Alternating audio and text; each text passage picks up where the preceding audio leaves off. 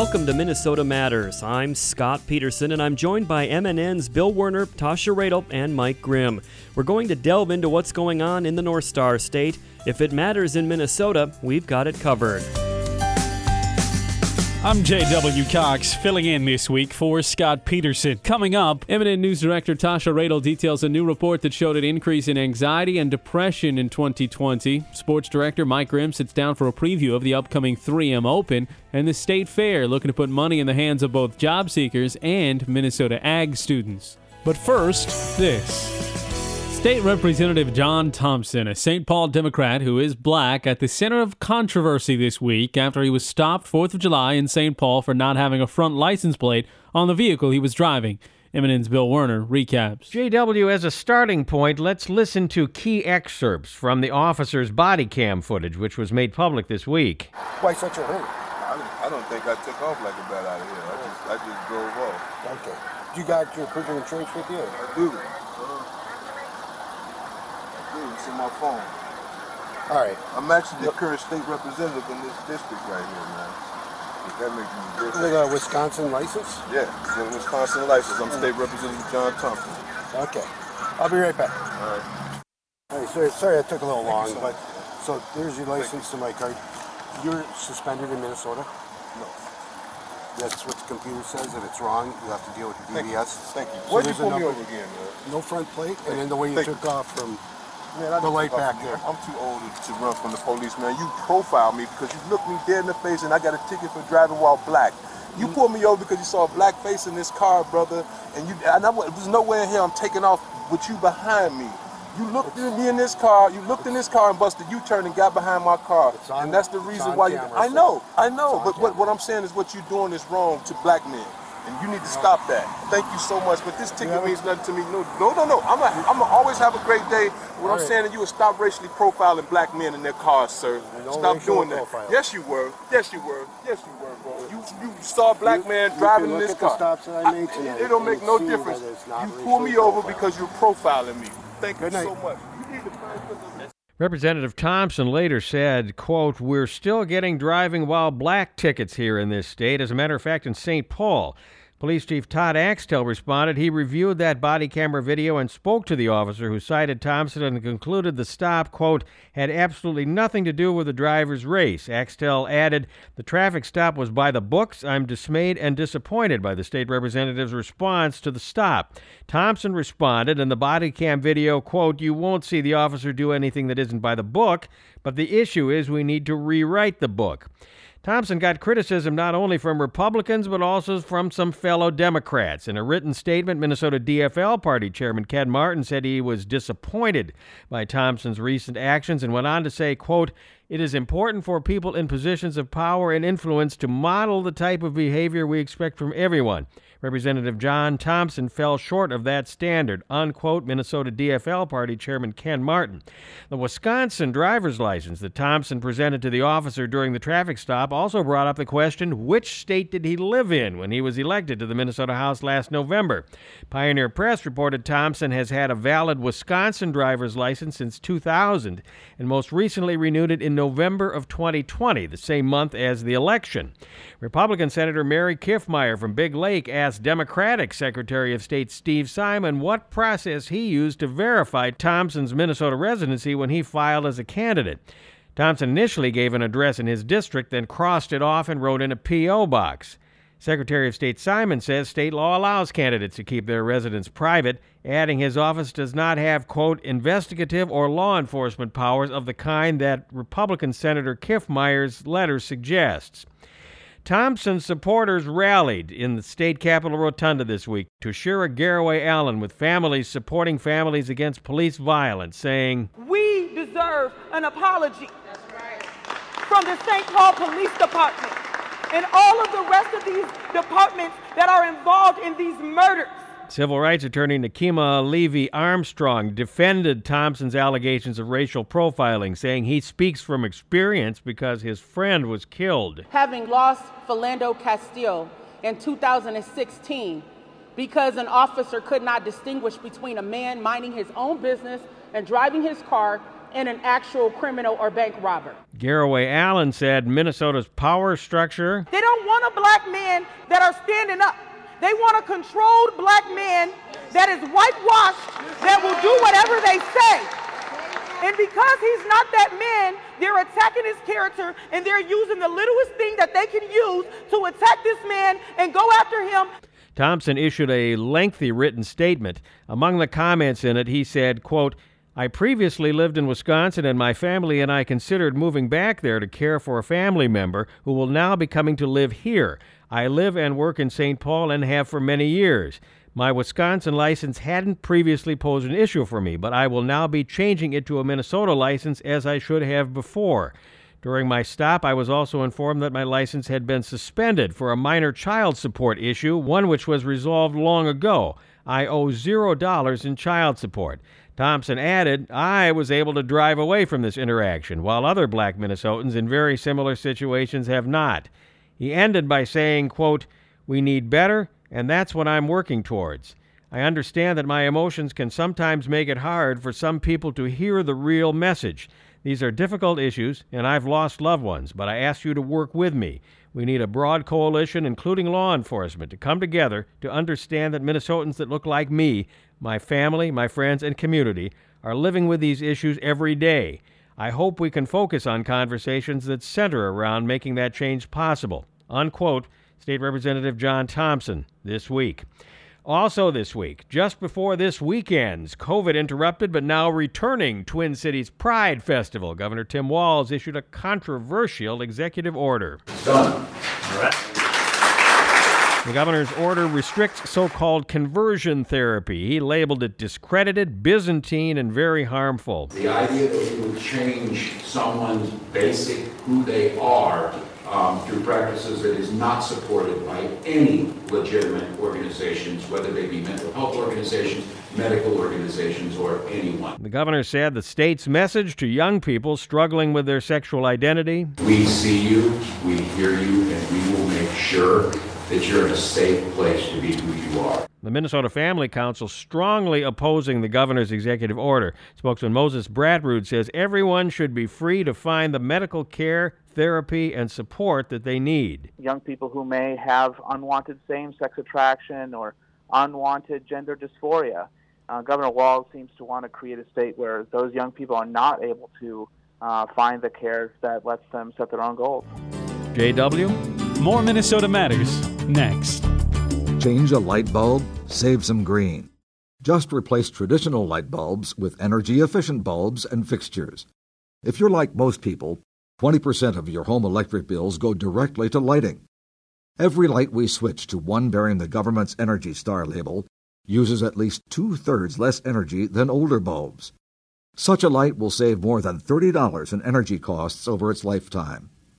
Brighten your environmental future from the U.S. Environmental Protection Agency. Minnesota Rural Electric Cooperatives. Who are we? We're your neighbors, coworkers, and friends. That's right, we live and work in the community too. Because of that, we're committed to making sure our electric services stay reliable, affordable, and safe. Throughout the state, Minnesota electric co ops work independent of each other, but with the same goal provide power to Minnesota. You have so many other things to worry about. Your electricity isn't one of them. Minnesota Rural Electric Cooperatives, bringing power to the people of Minnesota.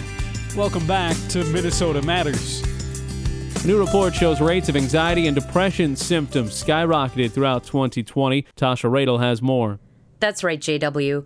Using data from the U.S. Census Bureau's pandemic era household pulse survey, the U of M School of Public Health found that adults reported rates of anxiety and depression symptoms throughout 2020, and they were substantially higher than pre pandemic comparisons from similar surveys. Joining me today is Colin Planalp, a senior research fellow at the U of M. For our study, we focused on a set of questions that are used by healthcare providers to screen for anxiety and depression, such as how often people feel anxious, uh, how, how often they feel nervous or on edge, and how often they feel down or depressed. Uh, and what we found was really pretty astonishing.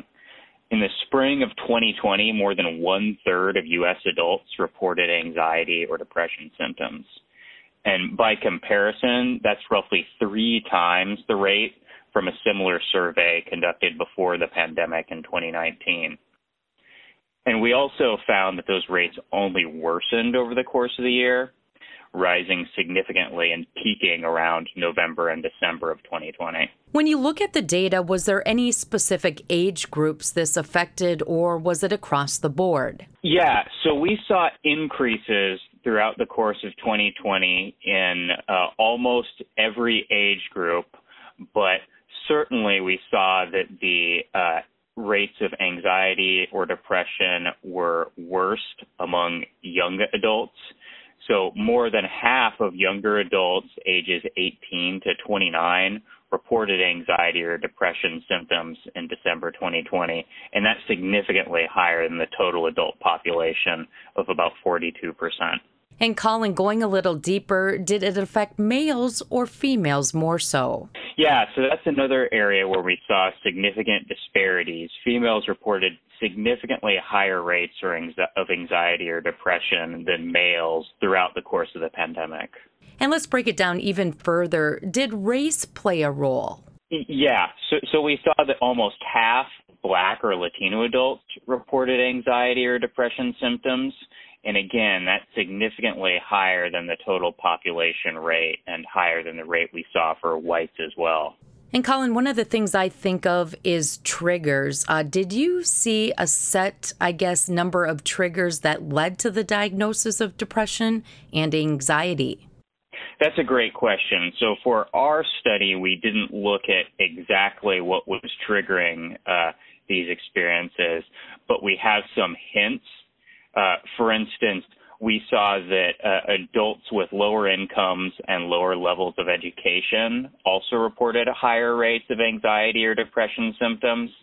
Uh, most adults with less than a high school diploma and with incomes less than twenty-five thousand dollars a year reported anxiety or depression symptoms, and that really hints at uh, a large role of the uh, economic crisis surrounding the, the pandemic uh, playing a role.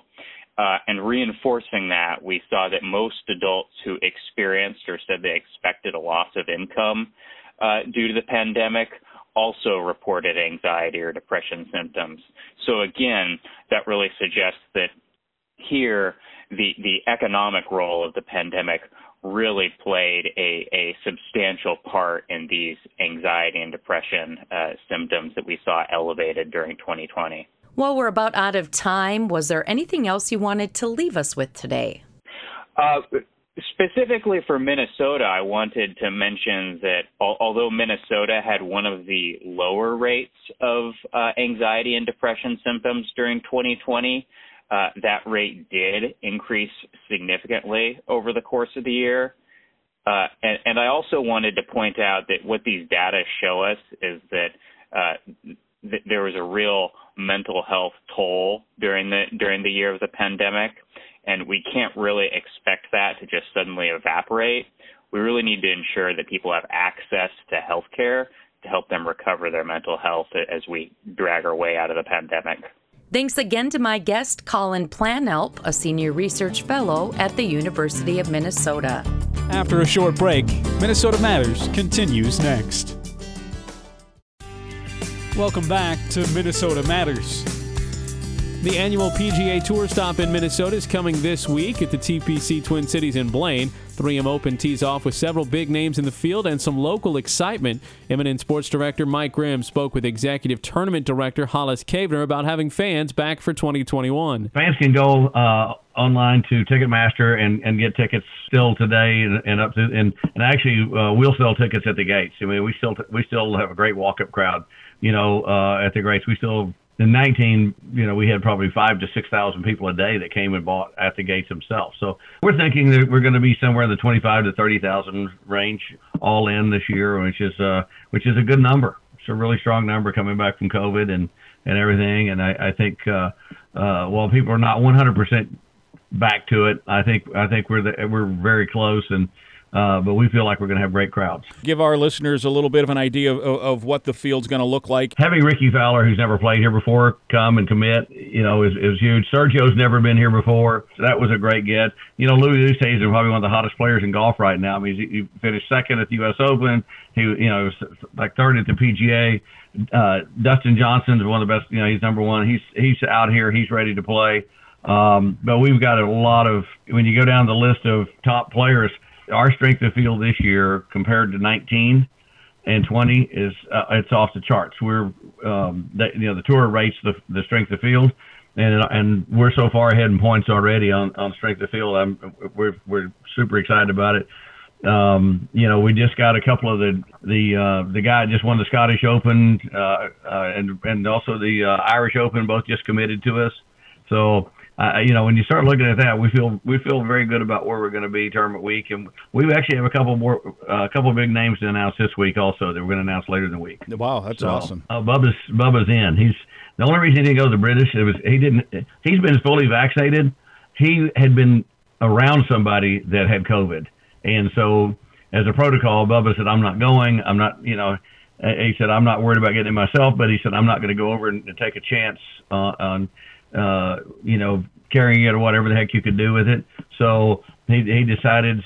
So Bubba will be here. Matter of fact, we've talked to him. His uh, he and his wife, and and they're bringing the kids up. They're uh, they're they're ready for for a big week here. So it's uh, and he's always a Bubba's always a big favorite. You know, we got U.S. Open uh, Gary Woodland here, and and and uh, Snedeker's here this year, and and Kuchar you know, the, the great part is we're getting a lot of guys who didn't come before, and I mean, getting Coach. I just love that guy. He's he's fabulous, great with the fans, and everybody loves him. So we we've got a lot of the guys that uh, um, that haven't been here in the past, and and uh, so we feel good. You know, um, and, and a lot of major championship winners with Schwartzel and all those guys playing. So I, I I think it's going to be a heck of a, a play. And then, of course, you know Matthew Wolff and the young guy, the young guns are coming back. So it's it's exciting for us to have them back. Yeah, for so. sure, for sure. And then uh, the Minnesota flavor. I know Angus Flanagan, the, the, the former golfer who's who's now just turned pro. And then what about guys like uh, Tom Lehman, Tim Herron? I know in the past you have uh, had those guys. Are they are they going to play, or, or have you moved on?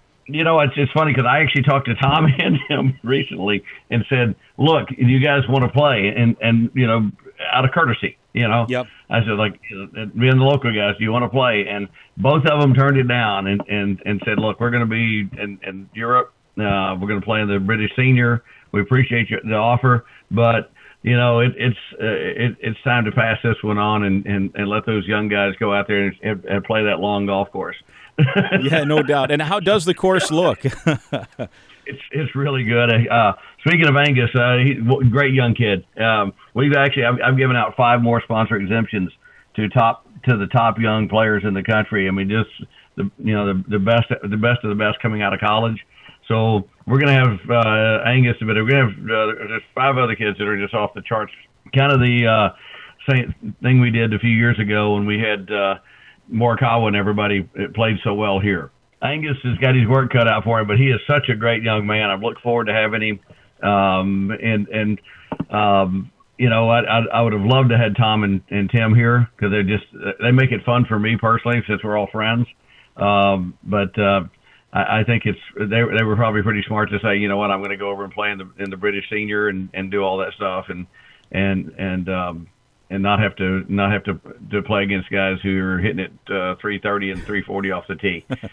yeah, no no question. Last one for you. I know you're very busy. We appreciate your time. You mentioned earlier the charity aspect of it. To kind of take our listeners through um, what this championship has meant, not just as a PGA event, but even before that as a senior event, and um, and and kind of the yearly uh, you know contribution that uh, this event uh, makes to uh, the Twin Cities into Minnesota. Well, I think you know 3M is well. First off, they're such a good partner with us, and so through the 3M Science and 3M uh, the, the programs we do with them, we are a big supporter of the Children's uh, Masonic Hospital. We give uh, hundreds of thousands a year to them. We'll give over a million and a half this year, well over a million and a half total. Uh, but um, uh, we also give to the First Tee uh, we're big First Tee supporters. We're doing a lot of stuff with uh, uh, helping in downtown Minneapolis and some rebuild things, and, and working with some groups in downtown to to help out uh, uh, the situation there. We have a great relationship with uh, Minority Junior Golf and and several groups in in that at the turn, and also Minnesota Minority Junior Golf. But we do a ton with the trying to help kids and and especially the kids who need it, like at, at Children's Masonic and things. That that that's big for us. And we also we give uh, we take care of the uh, uh, the YMCA's and, y, and YWCA's uh, also. We give a lot of money to them. Trying to again, trying to help out with, with families and kids. That's 3M Open Executive Tournament Director Hollis Cavner with MNN's Mike Grimm. The four-day tournament runs July 22nd through the 25th. More Minnesota Matters next. As a young teenage boy, I didn't even know what autism was. How do you even spell that? A few years later, I heard that a friend's cousin's son had been diagnosed with autism. I still wasn't sure what that really meant. When I went to college, my roommate's brother had autism. When I moved to the city for work, my best friend called me and told me his son had been diagnosed with autism. We were both in shock. I still remember the day I walked into the house and saw that look on my wife's face. I knew something was wrong. I'll never forget how I felt when she said, Our son has autism. Autism is getting closer to home. Today, one in 110 children is diagnosed with autism. That's a 600% increase in the last 20 years. Learn the signs at autismspeaks.org. Early diagnosis can make a lifetime of difference. Brought to you by Autism Speaks and the Ad Council. Welcome back to Minnesota Matters. We are just over a month away from the return of the Minnesota State Fair, and as you might expect, the buildup increasing day by day. I spoke to the fair's Danielle Dellinger about two aspects of that buildup each year, starting with the hiring of workers for the 12 days of the fair. So we at the Minnesota State Fair are looking to hire 1,000 people for fair time positions at the 2021 Great Minnesota Get Together.